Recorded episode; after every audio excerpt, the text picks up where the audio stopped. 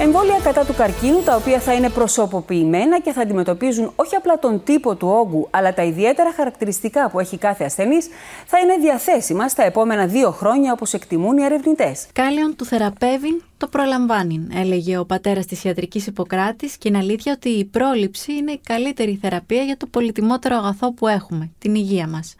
Από τους αρχαίους Έλληνες που την είχαν θεοποιήσει μέχρι σήμερα, η σύγχρονη ιατρική επιστήμη έχει κάνει άλματα με τη βοήθεια επιστημών όπως η βιοτεχνολογία ή η μοριακή βιολογία. Το μέλλον ονομάζεται εξατομικευμένη θεραπεία και έρχεται πολύ γρήγορα. Μαζί μου σήμερα είναι η Ιωάννα Σουφλέρη, που ασχολείται με θέματα επιστήμης για το βήμα και θα μας μιλήσει για μια πολύ ελπιδοφόρα εξέλιξη που φέρνει σήμερα η επιστήμη και που δεν είναι άλλη από τα εμβόλια κατά του καρκίνου. Ακούτε το Βήμα σήμερα, είμαι η Μαριλένα Γεραντώνη και είναι Παρασκευή δεκαεπτά Μαρτίου. Ιωάννα, γεια σου. Γεια σου Μαριλένα, πράγματι είχαμε μια εξέλιξη που είναι σοβαρή, θεωρήθηκε σοβαρή από όλους διεθνώς. Είναι η συμφωνία στην οποία ήρθε η BioNTech. Να θυμίσω ότι είναι η εταιρεία η οποία συνεργάστηκε με την Pfizer για το πετυχημένο εμβόλιο mRNA, από το οποίο έχουν δοθεί δισεκατομμύρια δόσεις, με την Βρετανική κυβέρνηση. Η συμφωνία περιλαμβάνει την κλινική δοκιμή εμβολίων για τον καρκίνο. Δηλαδή προχωράμε από τον κορονοϊό σε εμβόλια κατά του καρκίνου με την τεχνολογία mRNA. Έχουμε όμως συνδέσει τα εμβόλια με κάτι που κολλάει. Και το ερώτημα είναι, ο καρκίνος είναι κολλητικός? Πράγματι, αυτό θα μπορούσε να σκεφτεί κανείς. Το πρώτο πράγμα που μας έχετε στο μυαλό όταν ακούμε εμβόλιο είναι μια λίμωξη. Είναι ένας βακτηριακός παράγοντας ή ένας ιός και είναι μια λίμωξη. Όχι, ο καρκίνος δεν κολλάει με την έννοια που έχουμε στο μυαλό μας όταν λέμε κολλάει. Δεν υπάρχει περίπτωση να, να καθίσω δίπλα σε έναν άνθρωπο, σε έναν ασθενή με καρκίνο, να βήξει και να κολλήσει τον ίδιο καρκίνο. Οι περισσότεροι καρκίνοι είναι τυχαία γεγονότα, τα οποία μπορεί και να έχουν γενετική προέλευση. Ως εκ τούτου δεν μπορούμε να πούμε ότι τα εμβόλια ενάντια στον καρκίνο είναι εμβόλια προληπτικά, αυτά που ετοιμάζονται τώρα. Άρα αυτά τα εμβόλια, Ιωάννα, διαφέρουν από αυτά που έχουμε συνηθίσει να κάνουμε για προληπτικούς λόγους. Σαφέστατα. Δεν μιλάμε για προληπτικά εμβόλια εδώ, μιλάμε για θεραπευτικά εμβόλια. Εξού και θα χορηγούνται μόνο σε ανθρώπους που έχουν νοσήσει, για να προσπαθήσουν να τους βοηθήσουν να απαλλαγούν από την νόσο. Έχει όμως ένα νόημα να πούμε ότι ως λογική εμβολιασμού είναι η ίδια. Δηλαδή, μπορεί να χορηγούνται για θεραπεία, αλλά όπως και τα προληπτικά εμβόλια έχουν τον ίδιο στόχο. Και ο στόχος είναι να λειτουργήσουν ως κόκκινο πανί, να ερεθίσουν το ανοσοποιητικό σύστημα για να επιτεθεί. Στα προληπτικά εμβόλια να επιτεθεί σε έναν ιό, σε, σε ένα βακτήριο που μας έχει προσβάλει. Στη δεύτερη περίπτωση, στα εμβόλια του καρκίνου, να επιτεθεί ενάντια στα καρκινικά κύτταρα που αναπτύσσονται για να συρρυκνωθεί ο όγκος. Είναι πολύ μεγάλο νέο και πολύ ελπιδοφόρο, θα έλεγα, αυτό που μας εξηγήσει η Ιωάννα. Φαντάζομαι τώρα βρισκόμαστε στο στάδιο των κλινικών δοκιμών. Είναι νωρίς να πούμε ότι έχουμε κάποια αποτελέσματα? Έχουμε πολύ θετικά αποτελέσματα από πολλές κλινικές δοκιμές πολλών και διαφορετικών τύπων εμβολίων και πραγματικά οι δήμονες θεωρούν ότι τα εμβόλια ενάντια στον καρκίνο θα είναι το επόμενο μεγάλο όπλο στη φαρέτρα των ογκολόγων. Δεν έχω μια είδηση του τύπου «Α, εγκρίθηκε αυτό το εμβόλιο για τον τάδε καρκίνο», αλλά θεωρούν αυτοί που ξέρουν καλύτερα από εμάς ότι πολύ σύντομα θα έχουμε τέτοιες ειδήσεις και περισσότερες από μία. Αναρωτιέμαι, Ιωάννα, τι περιέχει αυτό το εμβόλιο για να μπορέσει να επιτεθεί στα καρκινικά κύτταρα? Περιέχει τμήματα των καρκινικών κυτάρων, τα οποία προσπαθούν, και δεν ξέρω κατά πόσο το πετυχαίνουν σε όλες τις περιπτώσεις των εμβολίων, να είναι μοναδικά για τον καρκίνο. Τι εννοώ? Τα κύτταρά μας είναι όλα δικά μας. Όταν ένα κύτταρο όμως γίνεται καρκινικό, διανύει μια πορεία στην οποία αρχίζει και διαφοροποιείται από τα γειτονικά του. Ένα κύτταρο του καρκίνου του μαστού δεν είναι όπως τα διπλανά του τα υγιή. Σε αυτό λοιπόν το κύτταρο υπάρχουν πρωτεΐνες, λιπίδια, σάκχαρα, εν πάση περιπτώσει συστατικά κυταρικά, τα οποία διαφέρουν, το κάνουν να ξεχωρίζει και του δίνουν και τις ιδιότητες που του δίνουν, αυτού του ανεξέλεγκτου πολλαπλασιασμού. Αυτό λοιπόν που προσπαθούν όλοι είναι να βρούνε τέτοιου τύπου μόρια, τα οποία είναι μοναδικά για τον καρκίνο, και να τα βάλουν σε ένα εμβόλιο. Με αυτόν τον τρόπο, χορηγώντας τα στον ασθενή, είναι σαν να λένε στο νοσοποιητικό του σύστημα, κοίτα να δεις, εδώ πρέπει να χτυπήσεις. Όπου ξαναβρεις αυτό που σου δίνω τώρα, πρέπει να χτυπήσεις. Αυτό είναι το κόνσεπτ των εμβολίων. Οι πρώτες κλινικές δοκιμές είναι ενθαρρυντικές και ελπίζουμε πολύ σύντομα να έχουμε και προϊόν. Είναι ακριβώς η ίδια λογική με την οποία λειτουργήσανε και τα εμβόλια της κόβιντ δεκαεννέα. Με την ίδια τεχνολογία άλλωστε φαντάζομαι λειτουργούν και τα εμβόλια Α, κατά του καρκίνου. Ακριβώς. Ε, μόνο που στην πρώτη περίπτωση είχαμε την πληροφορία για να φτιαχτεί στα δικά μας κύτταρα η πρωτεΐνη ακίδα του ιού. Δεν ξέρω αν θυμόσαστε, η πρωτεΐνη αυτή βοηθάει τον ιό να γραπωθεί άμα το θέλουν πάνω στα δικά μας κύτταρα και να αρχίσει να πολλαπλασιάζεται.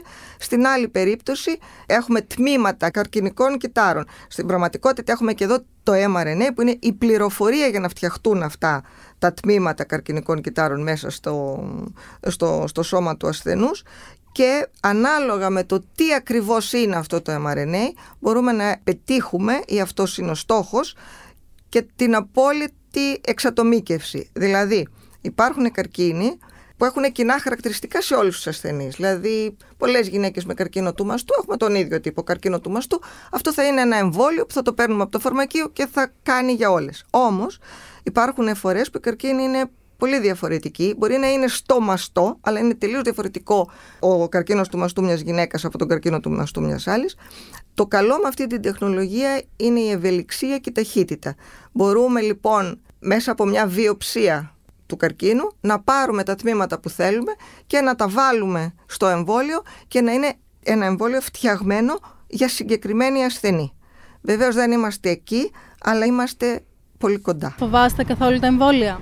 Με τα καινούρια που έγινε, ναι, τα φοβάμαι και δεν τα έχω κάνει. Πάνω, παρόλο που είμαι εξήντα πέντε χρονών, δεν έχω κάνει εμβόλιο και ούτε έχω αρρωστήσει και ούτε τα πιστεύω. Τα κανονικά εμβόλια που έχουμε κάνει μια ζωή, που τα έχουμε σημάδια στα χέρια, στα πόδια, αυτά ναι. Εάν θα περάσουν επτά με δέκα χρόνια, με τις δοκιμές στα ποντίκια, τις μακροχρόνιες παρενέργειες, μετά στους ανθρώπους που θέλει πέντε με επτά χρόνια το λιγότερο, και δείξει πάνω από ογδόντα πέντε με ογδόντα επτά τοις εκατό επιτυχία, ναι, θα τα δεχτούμε.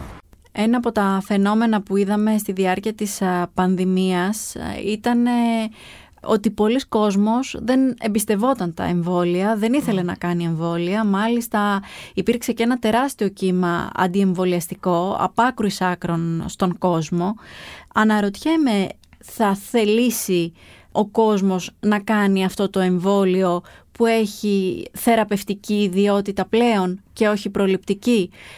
Θα είναι το ίδιο δύσπιστος? Υποθέτω ότι επειδή θα είναι ένα είδος φαρμάκου, ένα θεραπευτικό εμβόλιο είναι μια, είναι μια θεραπεία. Υποθέτω λοιπόν ότι οι άνθρωποι που θα το χρειάζονται δεν θα εμφανίσουν αυτό το είδος τη δυσπιστία. Βεβαίως κανείς πρέπει να τα δει όλα στην πράξη. Ε, έχει όμως ένα ενδιαφέρον, αφού το έθεσες, να πούμε ότι και για το εμβόλιο κατά του καρκίνου του τραχύλου της μήτρας, το οποίο πρέπει να κάνουν τα νεαρά κορίτσια και να πω ότι σε πολλές χώρες το κάνουν και τα νεαρά αγόρια, η χώρα μας υστερεί. Δηλαδή, ο, ο Παγκόσμιος Οργανισμός Υγείας έχει θέσει ως στόχο το ενενήντα τοις εκατό των κοριτσιών εφηβικής και προεφηβικής ηλικίας σε όλες τις χώρες να εμβολιαστεί με αυτό το εμβόλιο, προκειμένου στις επόμενες δεκαετίες να εξαφανίσουμε τον καρκίνο του τραχύλου της μήτρας από, από προσώπου γης.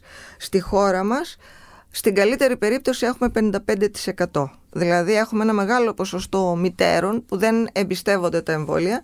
Και νομίζω ότι αυτό είναι κάτι που αξίζει να το, να το αντιστρέψουμε, γιατί είναι, το κέρδος είναι τεράστιο και ο κίνδυνος ελάχιστος, έως μηδαμινός. Και επειδή μιλάμε για τον καρκίνο του τραχύλου της μήτρας, ως γυναίκα το μυαλό μου πάει κατευθείαν ε, σε έναν άλλο καρκίνο που δυστυχώς έχει αυξητική τάση τα τελευταία χρόνια και είναι ο καρκίνος του μαστού. Θα υπάρξει για αυτή τη μορφή καρκίνου κάποιο εμβόλιο άραγε?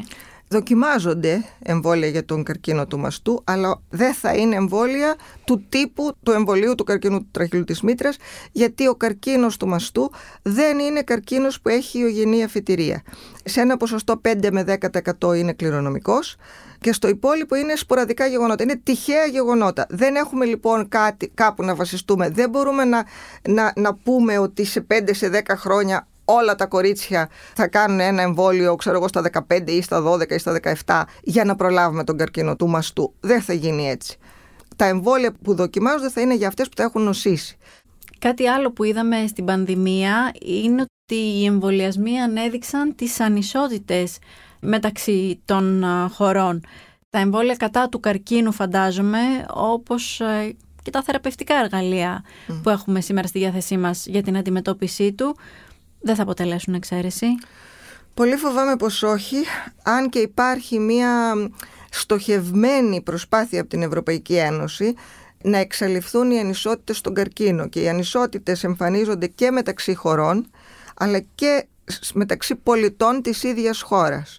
Για τη χώρα μας είναι καταγεγραμμένο ότι οι ασθενείς νησιωτικών περιοχών έχουν πολύ μειωμένη πρόσβαση στη διάγνωση, στη θεραπεία του καρκίνου, στα πάντα, σε ό,τι αφορά τον καρκίνο, σε σχέση με τους πολίτες των αστικών περιοχών. Και βεβαίως γίνεται αντιληπτό το γιατί, ωστόσο δεν επιτρέπεται και πρέπει αυτό να, να το εξαλείψουμε. Ελπίζω ότι θα, ότι θα το πετύχουμε. Ιωάννα, στο τελευταίο podcast που είχες έρθει, μας είχες μιλήσει για την αξία της μεσογειακής διατροφής. Και θα ήθελα να ρωτήσω, στην Ελλάδα που τρεφόμαστε κατά γενική ομολογία πολύ καλύτερα συγκριτικά με χώρες, για παράδειγμα, της Βόρειας Ευρώπης, που βρισκόμαστε σε σχέση με τα περιστατικά αλλά και τη θνησιμότητα σε ό,τι αφορά τον καρκίνο? Χωρίς να είναι βέβαιο ότι είναι μόνο θέμα μεσογειακής διατροφής, είμαστε καλύτερα. Δηλαδή είμαστε κάτω από τον ευρωπαϊκό μέσο όρο και σε περιπτώσεις καρκίνου, και να πω ότι είμαστε και από τις χώρες που καπνίζουμε παραπάνω από όσο πρέπει, γιατί και αυτό είναι ένα θέμα. Και στη θνησιμότητα είμαστε και πάλι λίγο κάτω από το μέσο όρο. Είμαστε πολύ κάτω, δηλαδή εμφανώς κάτω από το μέσο όρο σε περιστατικά, λίγο κάτω σε σχέση με τη θνησιμότητα, αλλά φαίνεται ότι η μεσογειακή διατροφή και δεν ξέρω τι άλλο, τα γονίδια μας, ε, μας προστατεύουν ελαφρώς. Να και κάτι αισιόδοξο που ακούμε. Όντως. Ιωάννα, σε ευχαριστώ πολύ. Και εγώ. Είμαι η Μαριλένα Γεραντώνη και κάθε μέρα σας παρουσιάζουμε ένα θέμα με τη βοήθεια των δημοσιογράφων του Βήματος και εμπειρών αναλυτών. Ευχαριστούμε που μας ακούσατε. Ακολουθήστε το Βήμα σήμερα στο Spotify ή στα Apple Podcast για να μην χάνετε κανένα επεισόδιο. Το σημερινό επεισόδιο επιμελήθηκε η Κατερίνα Μπακογιάννη, παραγωγή Λάμπρος Παπαδογιάννης με τη βοήθεια της Σωτηρίας Δημητρίου. Ηχοληψία και τεχνική επεξεργασία ήχου, Στέλιος Τριανταφύλου. Το Βήμα σήμερα. Εξηγούμε τις ειδήσεις.